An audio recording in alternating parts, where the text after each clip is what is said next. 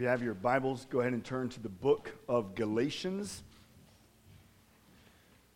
We've been in a series in Galatians, and over the last couple of weeks, we took a little break with Palm Sunday and with Easter. We were in Luke and the book of Esther, and now we're going to return to the book of Galatians. And so I just kind of want to do a little recap for perhaps you're new here and you were not a part of what we've already done, so hopefully this will serve as a catching you up. And for those of you who have been part of the Galatian series, hopefully this will just remind you um, and make everything fresh again once in your mind. So, Paul, he went uh, to the Galatian churches, or to Galatia, which is in Asia Minor, and he preached the gospel. When he went to go preach, uh, people then began to respond by faith. Churches were formed. Thus, we have the Galatian churches. And now, what has happened is that Paul is writing this letter in about 49 AD, and he's writing it to the Galatians because some people called Judaizers have come to these churches and they have said, You know that guy Paul? He's actually not a real apostle. His message is a little bit different than the other guys, and so we're here to correct that. And so, what they said is, um, he's right that Jesus is good, but he stopped short. Jesus is not sufficient to save you. You also still need the works of the law. You need circumcision and following the Mosaic law. And so they added the law. So their, their gospel message was salvation or salvation equals gospel plus works. And so that is what they were presenting, which, if you remember, if you were here part uh, of the earlier part of this year, we looked at the five solas, you know, grace alone, Christ alone, and those. And the Protestant Reformation was birthed out of the fact that the Catholic Church had added to the gospel, added works, and they had begun to deny the sufficiency of Jesus Christ. So, very similar things that are happening here. And so, in chapters 1 and 2, Paul is going to primarily defend his apostleship. And he does that in order to show I am a real apostle from Jesus Christ, and the gospel that I gave is the exact same as the other gospels. Uh, or the, as the other apostles. And that's what his point was as he moved on into chapter 2. And now in chapters 3 and 4, he's specifically really going to bring about the theological basis for why we are saved by faith and not by works of the law. And he's going to do this by addressing the question who are the real sons of Abraham? Now, that might sound weird to you, like who's the son of Abraham? Why are we concern, concerned about who is a son of Abraham? Um, in Genesis 12, 15, and 17, um, God comes to Abraham, makes a covenant with him, and what we see is that it's through, uh, through Abraham that God will bless all the nations. And specifically, it's going to be through the seed of Abraham, which is Jesus Christ. And so, what we learn is that all the blessings of God are going to come through the line of Abraham, through Jesus Christ, and all who believe in him would then be sons of Abraham, or otherwise also known as sons of God. So, in answering the question, who are the sons of Abraham, we're also answering the question, who are the sons of God. And so in chapter or in verses 1 through 5, which is what we're going to look at today, Paul is going to say, look at your experience, how you came to know Jesus. Was that faith or was that works? And then in verses 6 through 9, he's going to say, look, even Abraham was justified by faith, not by works. And then verses 10 through 14, he's going to say, um, it's not by the law because the law only brings curses. And so then what that question, or what that will inevitably do, is bring up the question, why then the law? What is the relationship between the law and Moses, or the law, which is Moses and the, the, Mosaic covenant, and Abraham and Jesus in the new covenant. You ever wonder how all that fits together? So that's what we're going to cover in the next few weeks as we go through chapter 3 and into chapter 4. Paul is going to make it abundantly clear that the people of God, the sons of God, the sons of Abraham, are saved by faith. And so our main point today is the Christian life from beginning to end is entirely characterized by faith in Jesus Christ. And so I'm going to ask that you would stand and we're going to read Galatians chapter 3, verses 1 through 5. We stand here as a way of honoring the Word of God because we do believe it comes with His full authority, inspired by His Spirit. Verse 1 O foolish Galatians, who has bewitched you? It was before your eyes that Jesus Christ was publicly portrayed as crucified. Let me ask you only this Did you receive the Spirit by works of the law or by hearing with faith? Are you so foolish, having begun by the Spirit? Are you now being perfected by the flesh? Did you suffer so many things in vain, if indeed it was in vain? Does he who supplies the Spirit to you and works miracles among you do so by works of the law or by hearing with faith? Let's pray. Father, give us wisdom today. Give us eyes to see. Give us ears to hear. Lord, may we understand that the beginning of the Christian life is faith, and every step after the beginning is faith. Everything about the Christian life is faith in your Son, Jesus Christ. Lord, we thank you for your Son.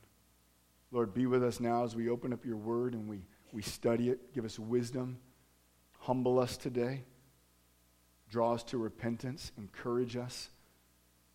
And God, may we leave today understanding that as Christians we live by faith. In your name, Jesus, amen. You all may be seated. So, Paul begins with kind of pointing out the stupidity of the Galatians. And, and, this, is, this is what he means. He says, Oh, foolish. The word foolish means stupid, it means dull witted. Now, one uh, theologian, J.B. Phillips, said, This is how he translated it Oh, you dear idiots of Galatia. And so, so this, is, this is the feeling that he's giving across. And, and Paul is mad but this is different. In chapter 1, when he says, I'm astonished you are so quickly deserting him who called you into a different gospel, and, um, and, and, he's saying, Let these false teachers be accursed. He's angry at these false teachers. I mean, he's calling down hellfire upon them.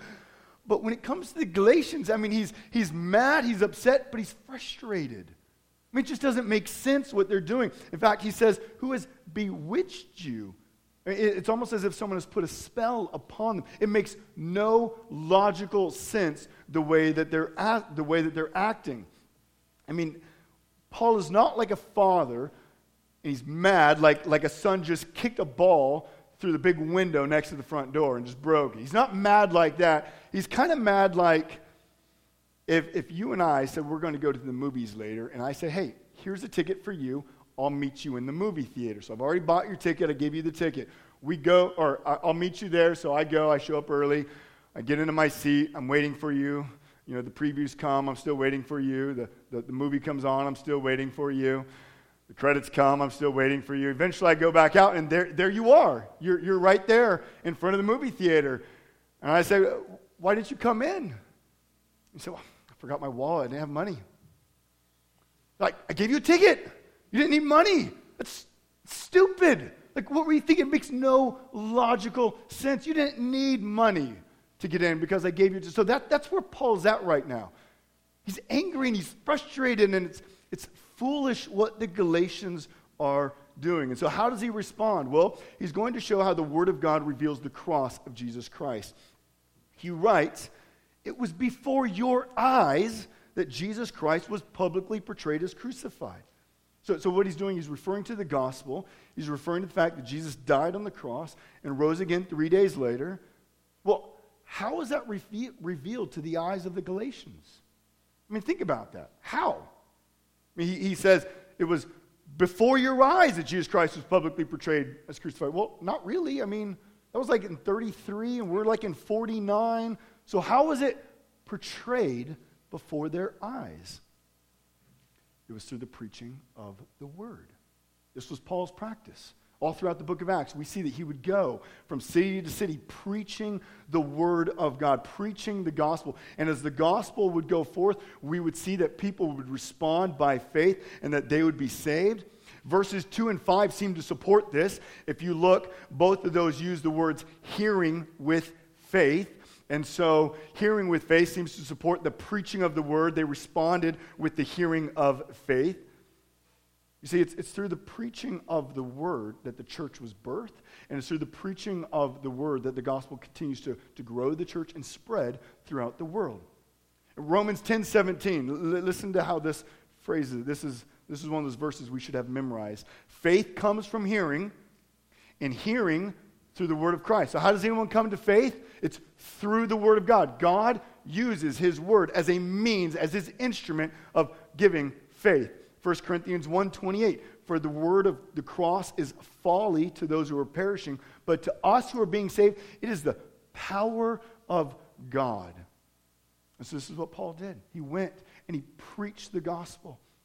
He proclaimed to the Galatians that there is a God who created all things, heaven and earth. And in this earth, he created man in his own image that we would love him, that we would live for him. We lived in a garden in his presence, experiencing all of his blessings. But then, because of sin, we rebelled against him. And because of that, we were removed from his presence, and that we were no longer able to enjoy the blessings of God. And so at that moment, we're removed from the garden, and we are not able to earn our presence back or earn um, ourselves back into the presence of God. We cannot earn His goodness. We have no ability to get back into the presence of God. And in fact, what we learn is that we're under, we're under curse now. We're under God's wrath because of sin. And so the only thing we now deserve is wrath, and yet that's then why He sends His Son, Jesus Christ. He sends his son Jesus that he would come and die on the cross, that he would take your sins and my sins, that he would take the curse. That's what we'll see in verse 13. Christ redeemed us from the curse law by becoming a curse for us, so that he would die on the cross for you and me, that we would be saved and be forgiven and given the righteousness of God, that we'd become sons of Abraham, sons of, G- uh, sons of God, brothers and sisters of Jesus Christ. And that's what he preached. And out of that preaching, the church was formed in Galatia. This is why, this is why we do sermons here today. I hope you know that. Like, we don't, we don't preach because we think it's a good idea. We preach because what we see in the Word of God is that the Word goes forth, and it's through the preaching of the Word that we come to faith. And so every week when we come here, the preaching takes the dominant time in our service. And that, that's, that's with a purpose we do that. So when we come, the primary function that we come is to hear the Word of God, that we would grow in our faith, and then it's through songs we respond to God. We respond um, out of joy and out of love and out of repentance. The giving is also a way we respond in faith to God. But the sermon is, is where we come because it's through the Word that we see Jesus. This is what's happening. Every week as we preach the gospel, we're seeing the cross of Jesus Christ. I've heard some people say at times, why does he give the gospel every week? Why does he always explain Jesus and, and the whole gospel thing? That's because that's what the word does. Every time we're in the word, it's bringing forth who Jesus Christ is. In fact, if you've responded by faith, if you're here a believer, then, then the, the joy is every day when, you wake up and you open up your word. Do you know what you're reading? You're reading the gospel. You're seeing Jesus Christ every day through the scriptures. Why he came, what he accomplished, what, what has been done for us, what he's going to be doing. So I want to encourage you. Church is not optional. We come here to gather for the preaching of the Word of God because it's through the Word that we all have faith. And it's through the Word that we will continue to grow in our faith. I want to encourage you to, to be in the Word um, in your own times. This is, we don't eat once a week, do we? I hope we don't eat once a week. If you do, come see me. Come, come over and eat at my house. But we, we, we don't just partake of the word once a week either. Let us, let's feast on the word daily.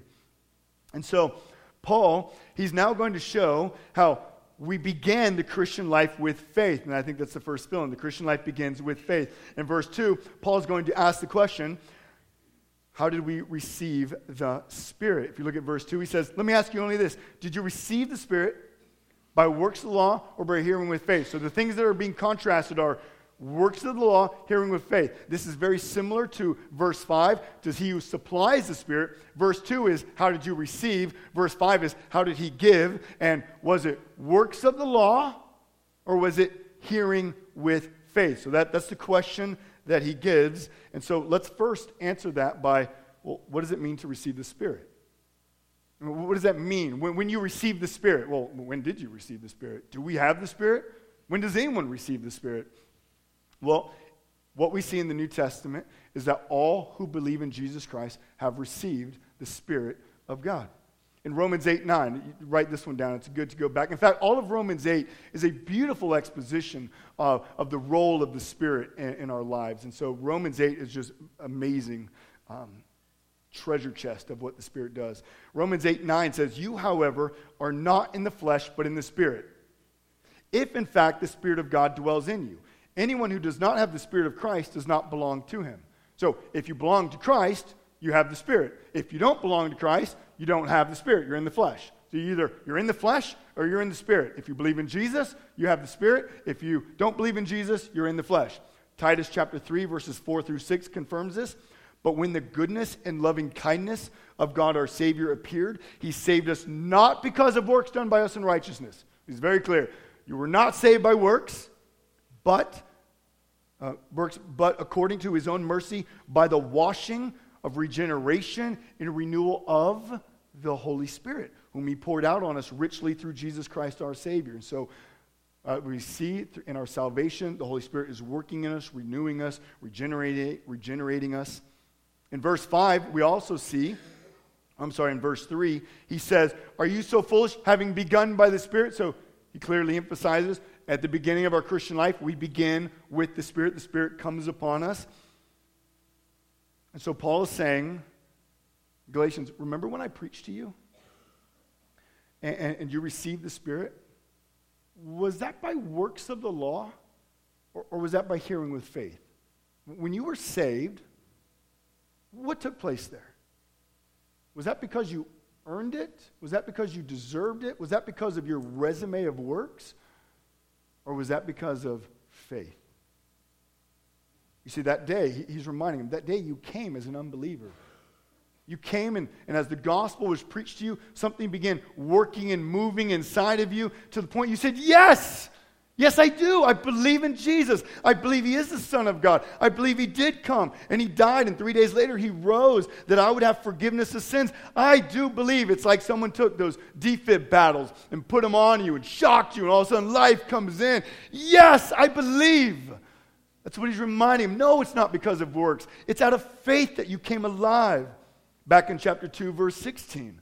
Paul's already said this. He says, We know that a person is not justified by works of law, but through faith in Jesus Christ. Do you see how Galatians was so instrumental in the Reformation? Remember, we started out this, this year looking at the gospel comes to us by grace alone, through faith alone, in Christ alone, according to Scripture alone, for God's glory alone. And Galatians was huge at that point, reminding the church, or actually bringing out the Protestant church, the Reformation, that we would once again come back to the Scriptures and see that the gospel is all about grace alone, and, and faith alone, and Christ alone. So I want to encourage you take a moment, think when you were saved, was that by your works? Were you, were you enamored at yourself at the point when you were saved? Or were you in awe of God because you heard with faith? Think back if you can. Now, some of you, you may have had one of those dramatic experiences, kind of like Paul did. It all happened in one moment, and you just, wow, the gospel came, and you just changed right then. Some of you, it might have been that long, gradual process. But, but was it because of faith or works? I think when any of us truly look at it, when we look back at our own experience, we know we were not saved by our works. We know that we're only saved by faith. So we begin by faith. Justification is by faith, not by works. Now, the title of this message is the A to Z of the Christian life. And so the point is, we don't just begin with faith and then we, we continue on with our works. Now, we say things like that, Perhaps you've thought of it in like a relay system before. Jesus does his part, he hands a baton to you, you now do your part. So often, what that's termed is justification, us being declared righteous. That's what Jesus does. Now, sanctification, us being made more like Jesus, that's us, right? That's our effort. As if that's separated from faith in God. Or maybe you've said things like, God helps those who help themselves. You ever hear that? So at that moment, what we're saying is God helps those who do works. Those who work really hard, those who prove themselves, those who set themselves apart from the rest, that's who God helps. But is that what we see? No. I mean, look at verse 5. Does he who supplies the Spirit to you and works miracles among you? Does he do these present things, supplying the Spirit, working miracles, doing all this? Is it by your works? No, it's by faith. God doesn't help those who help themselves, He helps those who can't help themselves. He helps those who cry out in faith, God, help! That's what the gospel is. And so that's, that's where we go now. Paul's now going to go from, okay, we looked at justification. You begin by the Spirit. How do you continue? What's going, or you begin by faith in the Spirit, and now how do you continue? The Christian life continues by faith. That's the next point. In verse 3, Paul again reveals his frustration and his astonishment. He calls them stupid once again. Theological basis for calling people stupid, okay? Anytime you can say what the Bible says, we can do it. No, but, I mean, eh, we can't say this, just so you know that. Like, it's okay. Like, there's some times we are stupid, right? Sometimes we're doing stupid things. So I, I, encourage you, pray for yourself that you'll be prepared at that moment when somebody do, does come to you and say, man, what you're doing is so dumb. Be prepared for it, because we do that. And, and, I encourage you, be bold to, to go to people sometimes. Now, we don't see Paul use this format in all the letters. Okay, so it's not like in every letter Paul's calling people stupid for the things they're doing, but but the Galatians are breaking from faith. They're, they're turning back to a false gospel. It makes no sense. Paul's saying, This is dumb. This is stupid. Don't do this. It's okay. We need to come at each other and sometimes be forceful, all in love. But I want to encourage you we need to do this. Again, not every time, not every conversation, not every week when you walk in. Oh, what'd you do today? Well, that was stupid. No, we don't do that. That would be very weird. Funny in some ways, but weird. Um, so, previously, what Paul has done is he's contrasted works of the law in hearing with faith. That's what he did in verse 2. Now he's going to contrast spirit with the flesh. Notice, let me, um, let me, uh, verse 3. Having begun by the spirit, are you being perfected by the flesh? So, spirit and flesh are now what's being contrasted here. So, so what does that mean? Well, what is the flesh? Well, sometimes flesh means flesh like skin, like bones. In chapter 2, verse 20, when Paul says, The life I now live in the flesh, I live by faith in the Son of God. He's talking the life I live as I'm walking around, my bones, my skin, wherever I'm at. That's what he's talking about there. But other times, when he, when he talks about the flesh, he's talking about unbelievers. He's talking about those who are still in Adam. Remember, Adam is the first man who was born. Therefore, we are all born in Adam, and therefore we are all sinful because he sinned. Jesus Christ comes that we'd be transferred from Adam into Jesus, into a new humanity. And so, those who are in Adam live by the flesh, those who are in Jesus live by the Spirit. So, there's that contrast also. We see that in Galatians chapter 5 when Paul talks about the works of the flesh and the fruit of the Spirit. The fruit of the Spirit is characterized by new life in Jesus with the work with the Spirit in us. The, the works of the flesh are characterized by our old lives in Adam. And so sometimes he uses flesh that way. So we always need to be thinking what is the context and how does the word flesh operate in this sense? So Paul is asking, you began by the Spirit, meaning your new life begun by the life giving power of the Spirit. Are you now going to be perfected, meaning made complete, by going back to the flesh, back to your old self, back to the non power of the old age? You see, the Judaizers, they probably said something like this It's great that you believed in Jesus, but if you really want to be a son of Abraham, if you really want to be saved, if you want that upper escalon, if you want the, the good seats, if you truly want forgiveness of sins, and what you're going to need to do is to be circumcised. And you're going to need to follow these Old Testament laws. It's kind of like faith got you on that first rung of the ladder. And that's great. Way to go, Jesus. You started us off. But now it's up to you to climb the rest of the way up the ladder by keeping the works. Now, here's the problem the law does not give freedom. I mean, uh, look at verse 10. For all who rely on the works of the law are under a curse. For it is written, Cursed be everyone who does not abide by all things written in the book of the law. The law does not bring freedom, the law brings death. Look at verse 23. Verse 23 says, Now before faith came, we were held captive under the law, imprisoned until the coming faith would be revealed. So in the law, there's a bondage, there's an imprisonment, there's a death. So the law does not bring life and freedom, but it brings bondage and death. It's only by grace, the grace of God, through faith in Jesus Christ, that we've experienced freedom because the Spirit has come upon us, that now we would live in a new way. Why would we go back to the flesh? Do you see the illogicalness that, that Paul is saying? It's, it's stupid that you're going back. There's no power, there's only death and cursing. You've been brought to freedom. It's kind of like think of a prisoner. He's been set free. You've been free. He goes off and he, goes around the corner, climbs the wall, climbs back into the, jail, into the prison, goes back to his jail cell, climbs back in, says, Now I'm free. No, it's stupid. It's foolish. And that's what Paul is saying. Look, we begin by the Spirit, but if now you think that you're going to be perfected by the flesh, if you think now you're going to grow in your walk by your efforts and, and your work, then you're simply just going back to the flesh. You're going back to your old self. The law does not bring life and freedom, it brings bondage and death. And to go back to the law is to actually nullify the grace of God. Look at verse 21.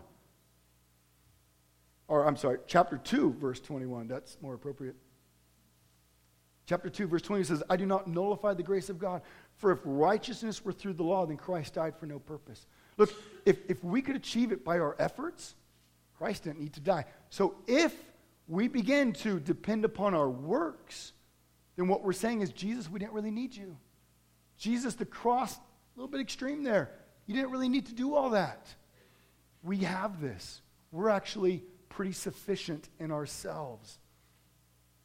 So, what I want to do is, before we move on, is, is what does this look like? Like, what does this look like to live in the flesh?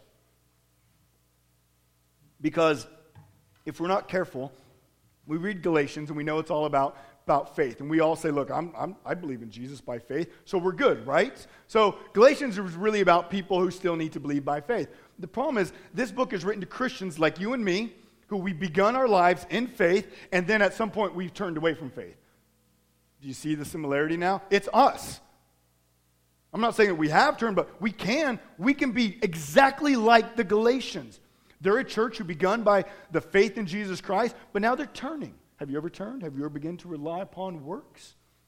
What does this look like? Well, in chapter 5, verse 19, we get an idea of what the works of the law, of works of the flesh, look like. We read things like sexual morality, impurity, jealousy, drunkenness, divisions, and, and we see these maybe gross, obvious sins. But in our text, Paul has linked work, works of the law and flesh. And he's done that because he's contrasted them with spirit in hearing with faith. And so we have works of the law, which we know are morality, like moral laws that, that uh, the, the Jewish people had. And he's connecting that with the flesh. And so the flesh does not always reveal itself in gross immorality, it might reveal itself in very good morality also. What this means is that in our flesh, we can look very respectable. What this means is that in our flesh, we can have perfect Bible or perfect church attendance. We can read the Bible one to two times a, a, year or more. We can show up early to work. We can stay late at work. You can have the best cleaned, best cleaned, that's good English. You can have the best cleaned house. Um, you can work tirelessly in your house, making sure it's spotless whenever people come over. Your cars are always spotless. Your yard is, is spotless. You always walk and dress to the nines. Everything you do, you're always concerned about appearance. Everything always looks good. You're always on time. You're never late. All these things are good, right? And yet, we can do them all in the flesh. And what that means is that we're doing them to make much of ourselves rather than in the spirit where we make much of God. See, the flesh can be very deceptive. It's not just gross immorality, but it can be morality also. A, a, way to see that is when asked the question, why would God allow you to enter into his heaven? Well, because I do this. No. No, it's not because you do this. It's because of what Christ has done. If the moment we begin to turn and start saying, well, I've done all these things, then what we've done was we began to add to the works of Jesus. And we said, well, Jesus was good, but I added to all that. This is why I'm extra deserving. No. Perhaps you're here today and, and you're kind of wondering, okay, am I in the flesh? Or, or how, do, I, do I sometimes go back and forth between the flesh? This is going to be a battle that we have in our Christian lives living in the Spirit, battling the flesh. Let me just give you a few evidences, um, little things to think about um, that you can kind of gauge yourself. Are you growing in love for others? Are you growing in your compassion for others, your patience for others? If you find that you're not, that's often because of the product of the flesh. If you're constantly comparing yourself against others or others against you, and you usually look better than them and say, well, you get angry because they're not like you, they don't respond to the things like you, you're operating within the flesh.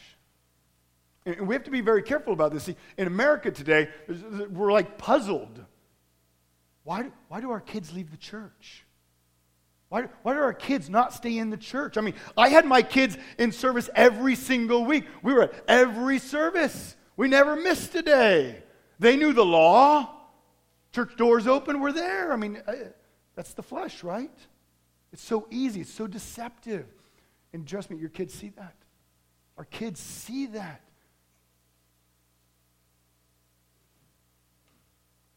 This isn't something we can ignore. This isn't something, Paul's not bringing this up and saying, hey, if you have time, guys, you might want to get back to this. If, if the Galatians don't repent, then what that means is that they have not been saved by faith. And they're going to continue to be hardened in their sin and continue to rebel against God. But if they repent, they reveal their salvation, and as they turn back to be led by the Spirit. This is why the Christian life is characterized a lot by repentance. We're always repenting. Because we struggle at times in our walk. Sometimes we do turn back to the flesh, but then we repent and we continue on by the Spirit. So Paul's now going to move on. In verse 4, he's going to talk about that the Christian life gives evidence of faith. And he says, Did you suffer so many things in, in vain, if indeed it was in vain? Now, the word suffer here is the word pascho, and it does often mean suffer, but it can also mean experience. And I think the context fits experience better than suffering. And, I say that because nowhere else in the, in, the, in the book do we really talk about suffering of the Galatian Christians. And so it's a little strange if he just throws it in and then keeps moving without any side note. But it seems to fit the context a little better if we're saying you begun by the Spirit in hearing with faith. You continue by the Spirit in hearing with faith. After all, look at your experience. Isn't that what it's been? Hearing with faith, being led by the Spirit? So it seems to fit a little better context, um, the word experience there.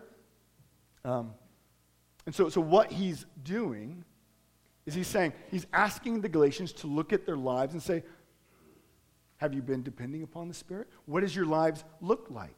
Have you been following the commands of God? Have you been obeying the scriptures? And have you been living out in faith in vain? Like, did you not really believe? Or look at yourself. Didn't you believed, right? You, you believed in Jesus. You, you were there. I saw you when you responded. And you, you stood up and said, Yes, I believe that Jesus Christ is Lord and Savior. And you continued to walk in faith at that moment.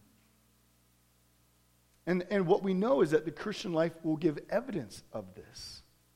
And so, just as the flesh will give evidence by the works of the law, the Christian life will give evidence by the fruit of the Spirit. And so, what does it look like? What is Paul saying? What does your lives look like? Look at your experience.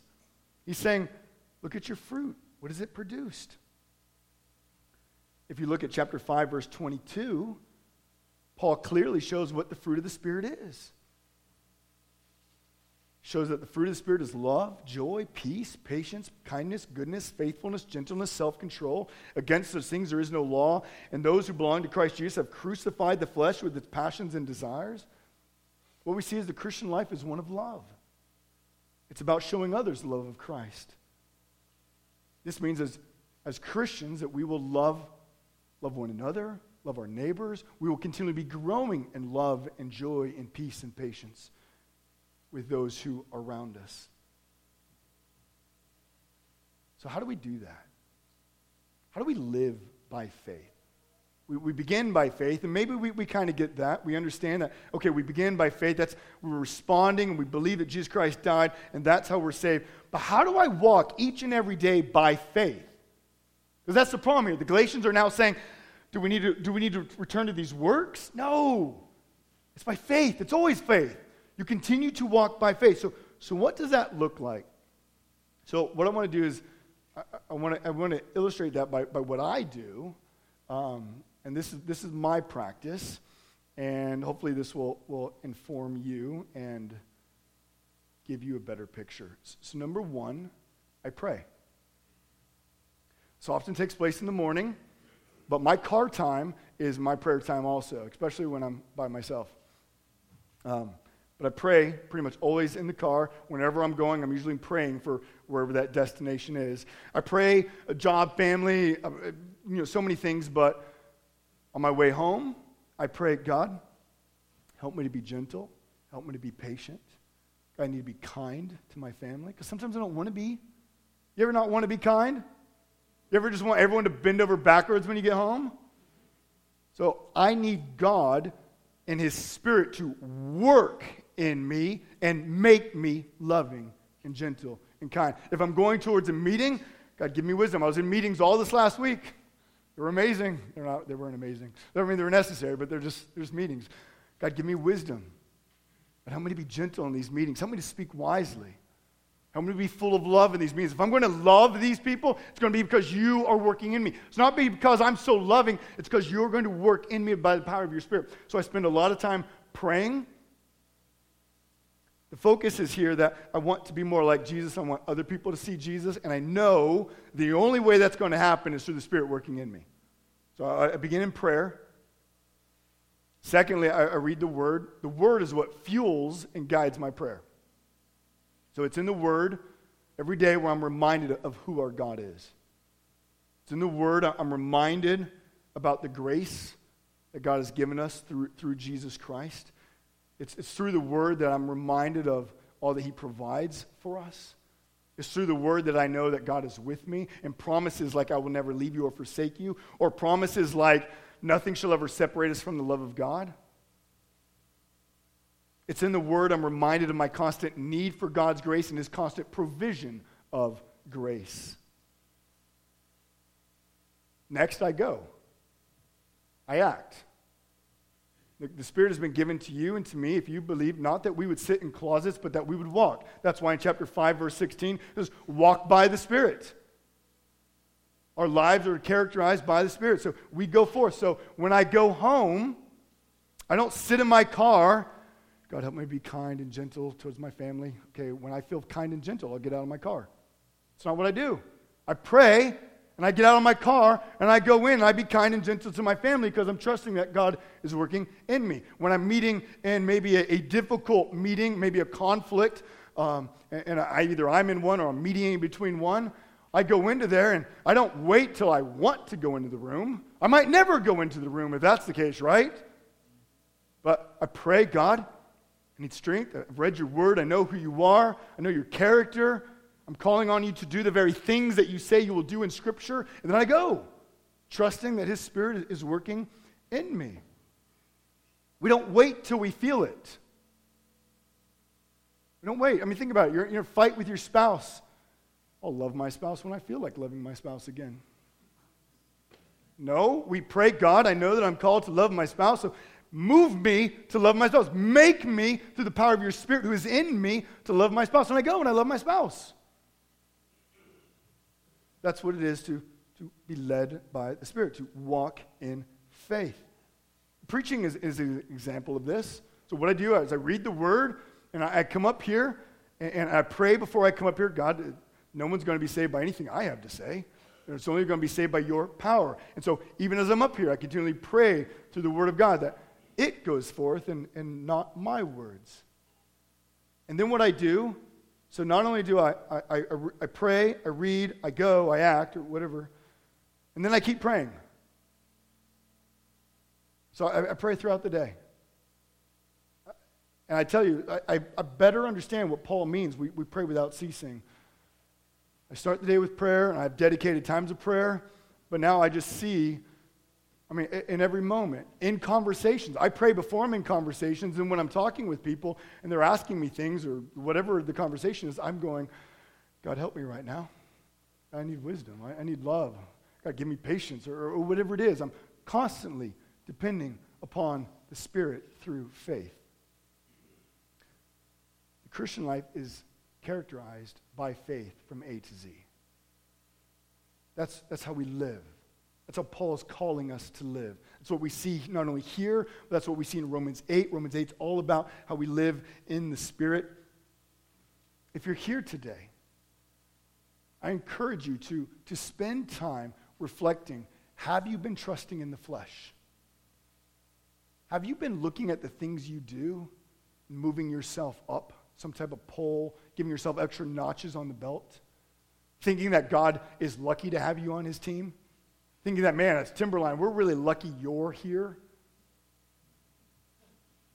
Or is it that just how God's grace has come upon your life and you're made more aware of his grace, more aware of your dependence upon him? And yes, we do work, and there is a great relationship between faith and works. Faith will always produce works. Works does not ever necessarily produce faith. Faith will always produce works. And so we always work, we always live by faith and works will come. So, this is what Paul is doing here. He's beginning this chapter 3. We don't turn to works. Everything about the Christian life is faith. Next week, we're going to see how this was true in the Old Testament. We're going to go back and we're going to look at the story of Abraham. So, I encourage you, if you have time, go read like chapters 12 through 22 of, Ab- of, of Abraham, of Genesis. And that'll be good preparation for next week. Let's pray.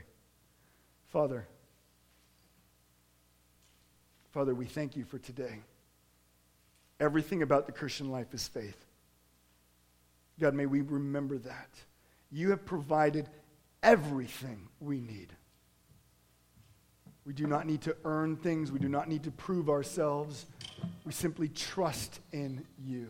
And you've given us your spirit to work in us that we'd be able to do this, that we would live by your power and that through faith in you, we would glorify you. God, help us as we go out from this room. May we be people of faith at home, at our work, with our neighbors, with our families, in our conversations. May everything we do be through faith in your Son, Jesus Christ, by the power of your Spirit. May we stop depending upon ourselves, but may we trust in you. In your name, Jesus, amen ready to close, I just want to encourage you be praying for Daryl. Um, he's having a pretty good surgery, or pretty serious surgery tomorrow, just with his heart. And so be praying for him. He'd love cards, he'd love um, phone calls, so please feel free to do that. Um, afterwards, I encourage you stay around, stay for a long time. Um, come and hug on Dell and Sandy. Um, give them lots of hugs and kisses invade those little those little privacy zones where you have personal space. Um, but uh, love on them. They've been such a sweet, wonderful couple, and uh, Donna's getting the cake ready right now. It looks like. But want to encourage you really to be praying for them, and encourage you as you go out, uh, live by faith. It's a battle every day. It's a battle every day where you depend upon yourself or you depend upon Jesus Christ. And so I encourage you, uh, depend upon Christ. Live by faith. Let me pray. And uh, do we have one more song? Nope. Okay. Father, we love you. Thank you for your son, Jesus. God, we just lift up Daryl right now. I pray just as he's, guys, he's in uh, the clinic right now, just being, being looked at. God, help him. Calm his nerves. Thank you for his love. Thank you that he loves you so much. Lord, we just ask that you place your hands upon him. You bring healing to his body. Lord, I pray that calm his nerves as he has the surgery tomorrow. Lord, just be with Daryl today. Lord, thank you for Dale and Sandy. Just thank you for them. What a sweet, sweet couple. How much they love you, how they love your church, how they love the kids here. Lord, I pray that you be with them as they travel back to the East Coast, where they will be with their family. And God, may, they be, that, may that just be a time of blessing. Lord, we thank you for family. Lord, thank you for your word today. Continue to grow us deep in your word. May we be a church rooted deeply in your word. God, help us to live by faith. Faith in your Son, Jesus Christ. In your name, amen.